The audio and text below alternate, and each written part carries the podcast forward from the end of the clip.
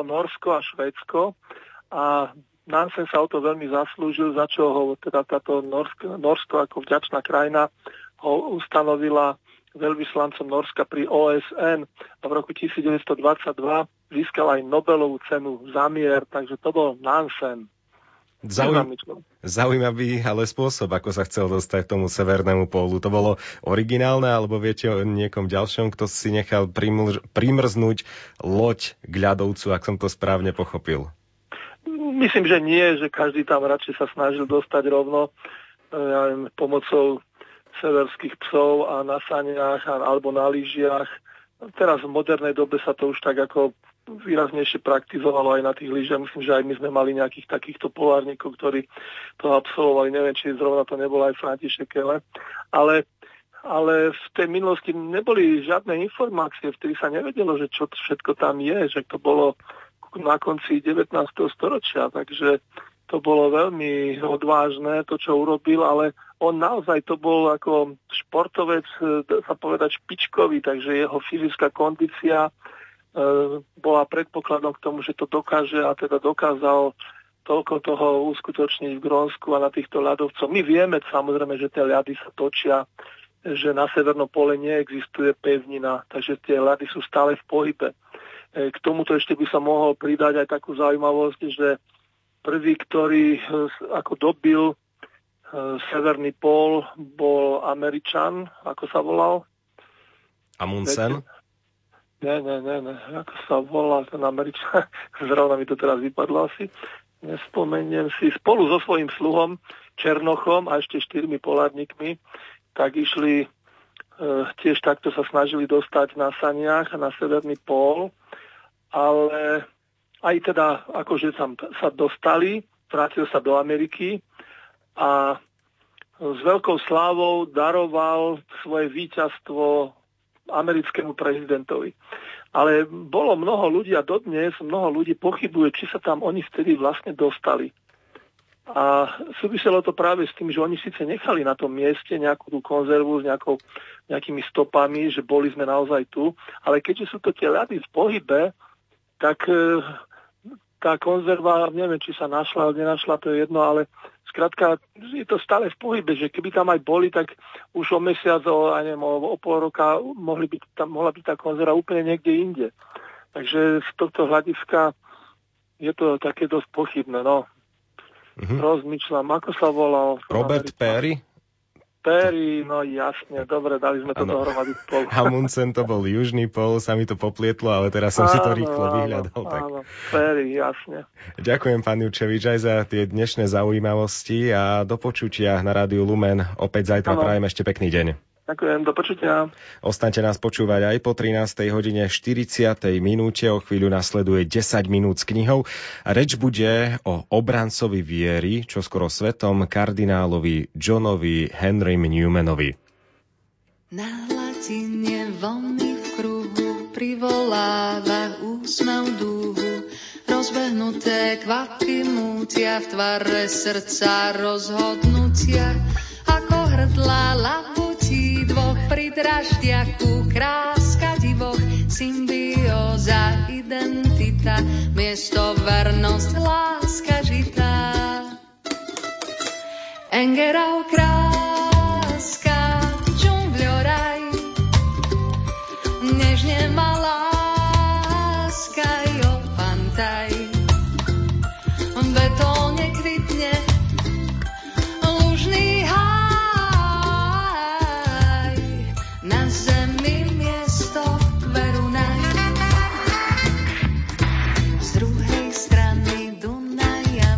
So spomienkou na minulosť, na marhule chodia z lásky, volajú ich ananásky, sorta bachau, aj kečke med na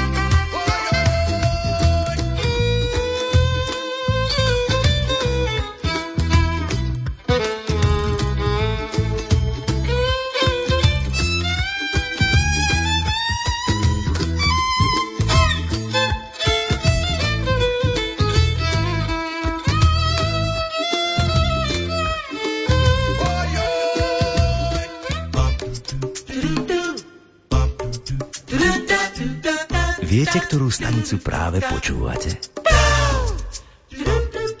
Rádio Lumen.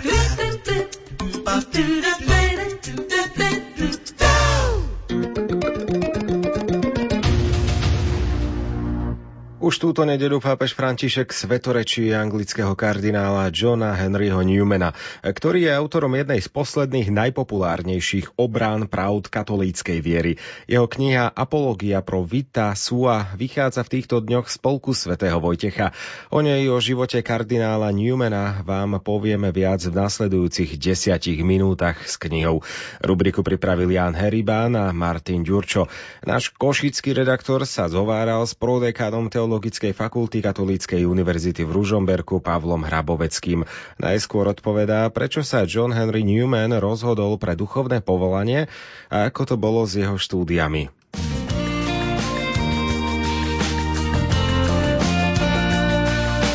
Desať minút s knihou. Náznaky môžeme nájsť v jednej z veľkých zmien vo svojom živote, ktorú nazvala ako konverzia, kedy v 15 rokoch hovorí, že prijal ako fakt ustalené vyznanie viery v takom čudnom spôsobe pre dnešnú dobu, a to v podobe dogmatických formulácií. A tak sa stal presvedčeným veriacim. No a na to už ako 16-ročný sa stáva študentom na Trinity College v Oxforde, potom získava štipendium, dokonca aj na ešte prestížnejšom college Oriel, a v tej dobe sa na Oxforde pripravujú na službu anglikánsky kňazi. No a Newman sám cíti, že chce byť služobníkom Krista, ba dokonca, že chce na seba vziať aj sľub celibátu, čo vtedy vôbec nebolo bežné. No a keď sa stáva v roku 1824 diakonom, už vtedy píše, že má zodpovednosť za duše až do svojej smrti. Potom je v roku 1825 vysvetený na anglikánskeho kňaza, stáva sa pastorom kostola svätého Klementa v Oxforde, je známy ako dobrý pastier, ktorý chodí za chorými a chudobnými. Stáva sa tiež lektorom a vychovávateľom na svojom college O'Reilly, kde mu záleží na zapálení svojich študentov pre vieru.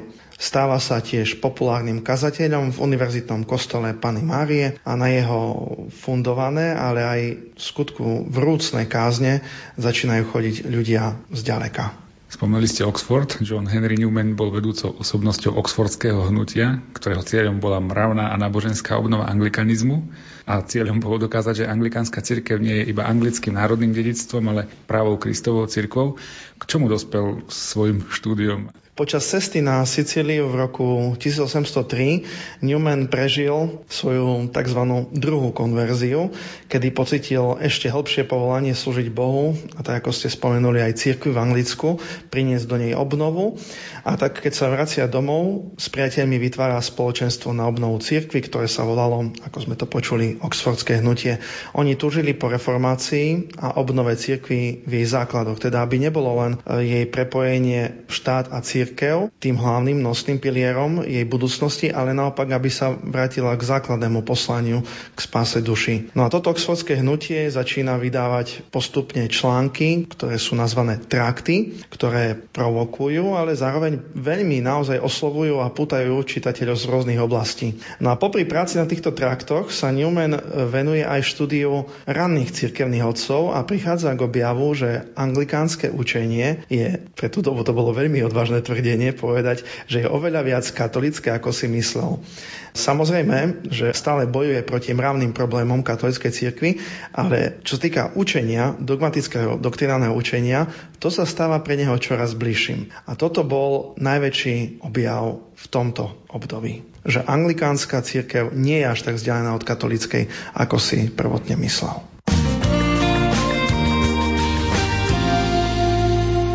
Konverzia nie je jednorazovým aktom. Vlastne sám ste to povedali, že mal minimálne dve, zatiaľ sme spomenuli.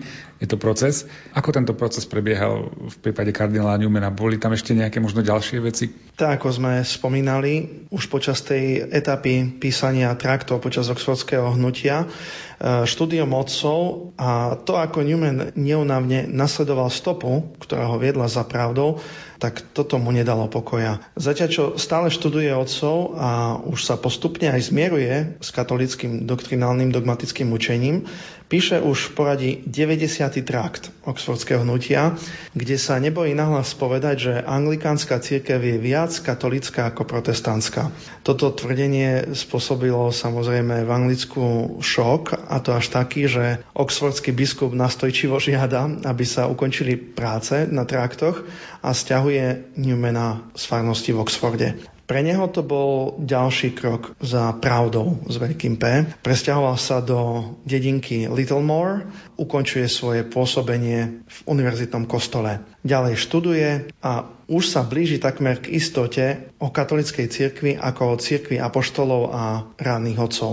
Potreboval ale ešte preskúmať jednu vec, a to, či si katolíci v histórii nepopridávali falošné nové učenie, ktoré nemá žiaden podklad práve v ranej cirkvi. Píše významné dielo, esej o doktrinálnom vývine, kde predstavuje hypotézu, že doktríny sú živé myšlienky, ktoré potrebujú čas, aby sa naplno rozvinuli. Toto bolo pre neho dostačujúcim dôkazom, že aj novšie katolícke učenie sa vyvinulo zo starého ranokresťanského učenia. No a vďaka tomuto skúmaniu a potvrdeniu svojej hypotézy je 8. oktobra 1845 napokon prijatý do plného spoločenstva s katolíckou cirkvou.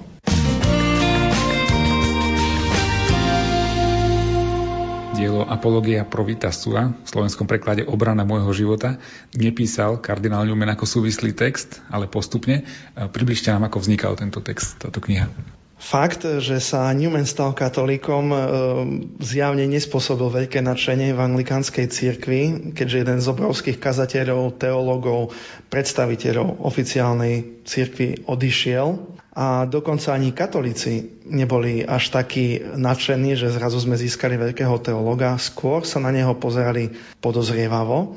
A dokonca ešte viac, keď sa stal redaktorom periodika Rambler, ktorý mal blízko k liberálnejším katolíckym konvertitom. No a tieto ťažké časy neprijatia a nepochopenia aj v samotnej katolíckej cirkvi vyvrcholili, keď Newmana osobne, ale môžeme povedať, že aj katolíkov v Anglicku všeobecne, obvinil cambridgeský profesor a spisovateľ Charles Kingsley z prefíkanosti a klámstiev. Osobne dokonca osočil Newmana, že jeho anglikánska viera nebola vôbec úprimná, že to iba hral. A Newman sa tak rozhodol ponúknuť odpoveď, ktorá, ako si to sám uvedomoval, musela byť veľmi silná a úderná.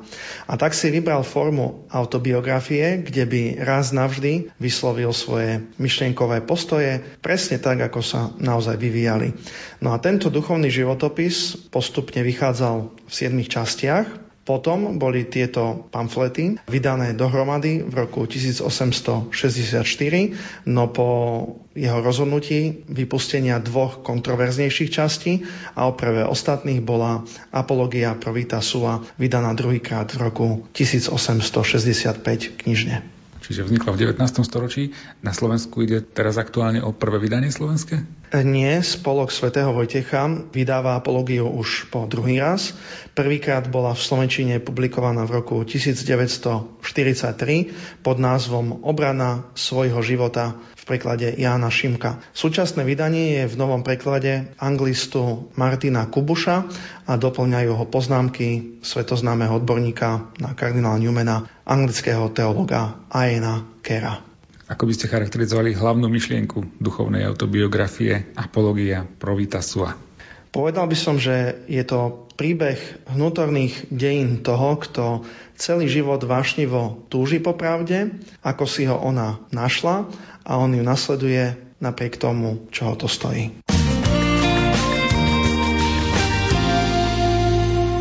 Akým čitateľom by ste toto dielo odporučili? Aj napriek tomu, že je to komplikovanejšie, odporúčal by som to všetkým. A to z jednoduchého dôvodu, že všetci chceme vedieť, naozaj všetci, či pravda je